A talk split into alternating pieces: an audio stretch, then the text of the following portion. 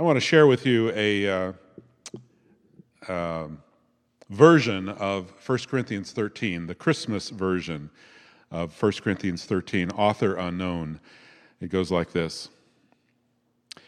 If I decorate my house perfectly with plaid bows, strands of twinkling lights and shiny balls, but do not show love to my family, I'm just another decorator.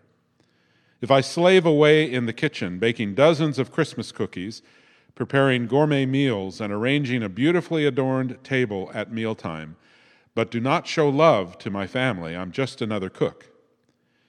If I work at a soup kitchen, carol in the nursing home, and give all that I have to charity, but do not show love to my family, it profits me nothing. If I trim the spruce with shimmering angels and crocheted snowflakes, attend a myriad of holiday parties, and sing in the choir's cantata, but do not focus on Christ, I have missed the point.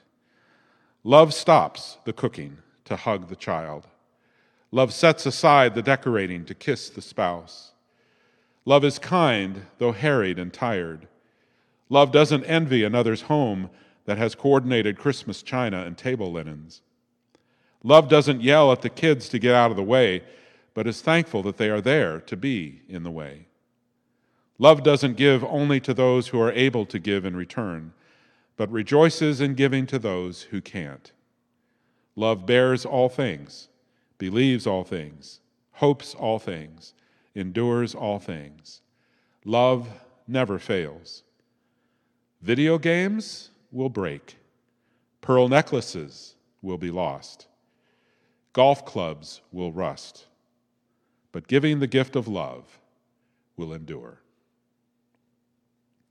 You know, Christmas is all about love, the love of God. Love came down at Christmas, as we just sang, and it was totally God's initiative. Someone has said that Jesus is God spelling himself out in language that we can understand. We did nothing to deserve God's love, but he emptied himself to become one like us. The technical term of that is incarnation or infleshing, taking on bodily form. Listen again to this passage, short passage from Galatians 4 through 7. But when the fullness of time had come, God sent his Son, born of a woman, born under the law, in order to redeem those who were under the law, so that we might receive adoption as children. And because you are children, God has sent the Spirit of his Son into our hearts, crying, Abba, Father. So you are no longer a slave, but a child. And if a child, then also an heir through God. Let's break that down a little bit more. In verse 4, it says, in the fullness of time. The word there is kairos, not like time on a clock, which is chronos, but kairos, God's appointed time, a decisive moment, the right time, never late.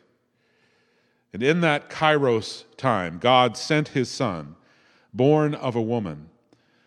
This was a tricky point for the early church, that Christ was actually born in human form.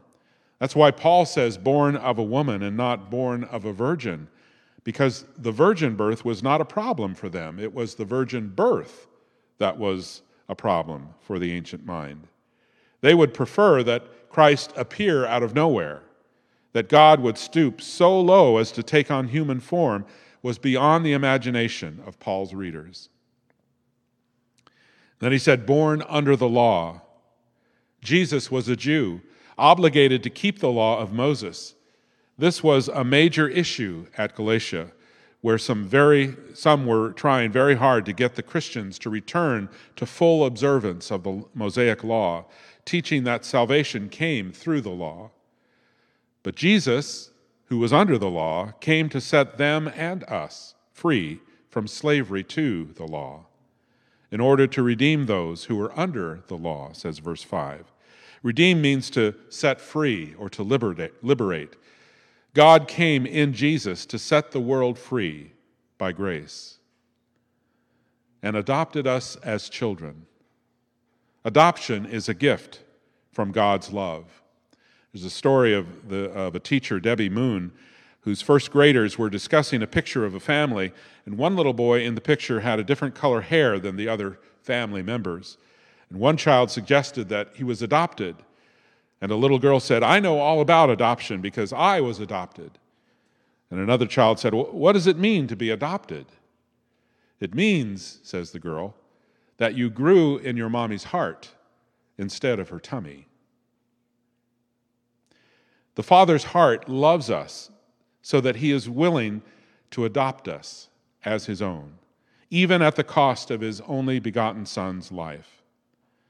Remember, Jesus is God spelling himself out for us.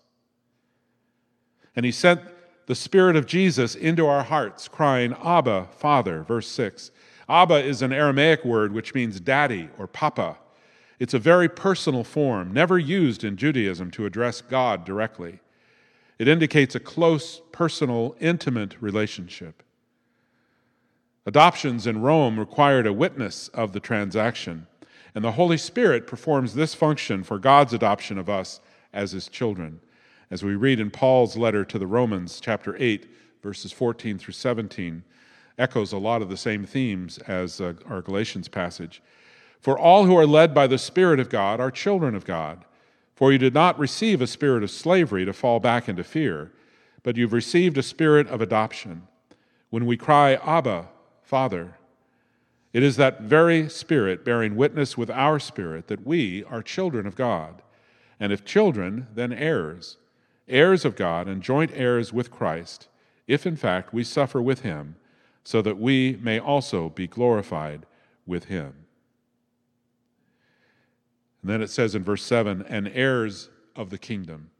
We stand to inherit the kingdom of God, which means that all of God's blessings are ours. In the Old Testament, the land of Israel is often referred to as the Israelites' inheritance, all without God having to die to pass on the inheritance, of course. It reminds me of the scene in The Lion King where Mufasa shows Simba all of the Pride Land and tells him that one day all of this will be his. What does it mean for us, this adoption and heirs of the kingdom?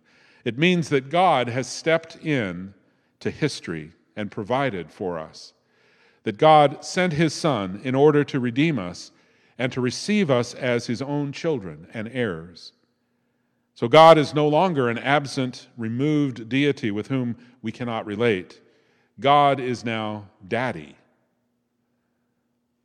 J.W. Stevenson, in his book, God in My Disbelief, tells how Dr. Christopher, an old minister, had gone south to London to seek for his son who had dishonored his home and left father and mother. There was no address to guide him, only after many days was the name of the street discovered. And when the old minister with his white hair stood at the end of the street, he knew it was beyond him to go from door to door its entire length. But a street musician came by just then, and Dr. Christopher stopped him. Did he know an old tune, one that had been a favorite in the home when the children were young? Would he walk with him along the street as he played? And he told him why. So they went slowly, the street musician and the old minister, with his hat in his hand so that his face could be seen, taking this last slender chance to find the son who had no use for him, seeking him who had no understanding of the love in his Father's heart. That's just like our God, who doesn't force us to return to him. Rather, he woos us. He sings to us, hoping that the tune will remind us of his love for us. It's a tune sung by the angels hovering over Bethlehem. It's sung by the shepherds as they hurry to see this thing that the Lord has made known to them. It's sung by the wise men who come to acknowledge the newborn king. And it's sung by the baby and Mary and Joseph as they wonder at what God was up to. And finally, it's sung from the cross as God takes the extraordinary step to take our punishment for us. And you can hear the song begun on Christmas morning, its refrain echoing against the hills outside Jerusalem as Jesus steps from the tomb on Easter morning. It's God's song. It's the song of creation and the song of redemption. And as children and heirs, It's our song.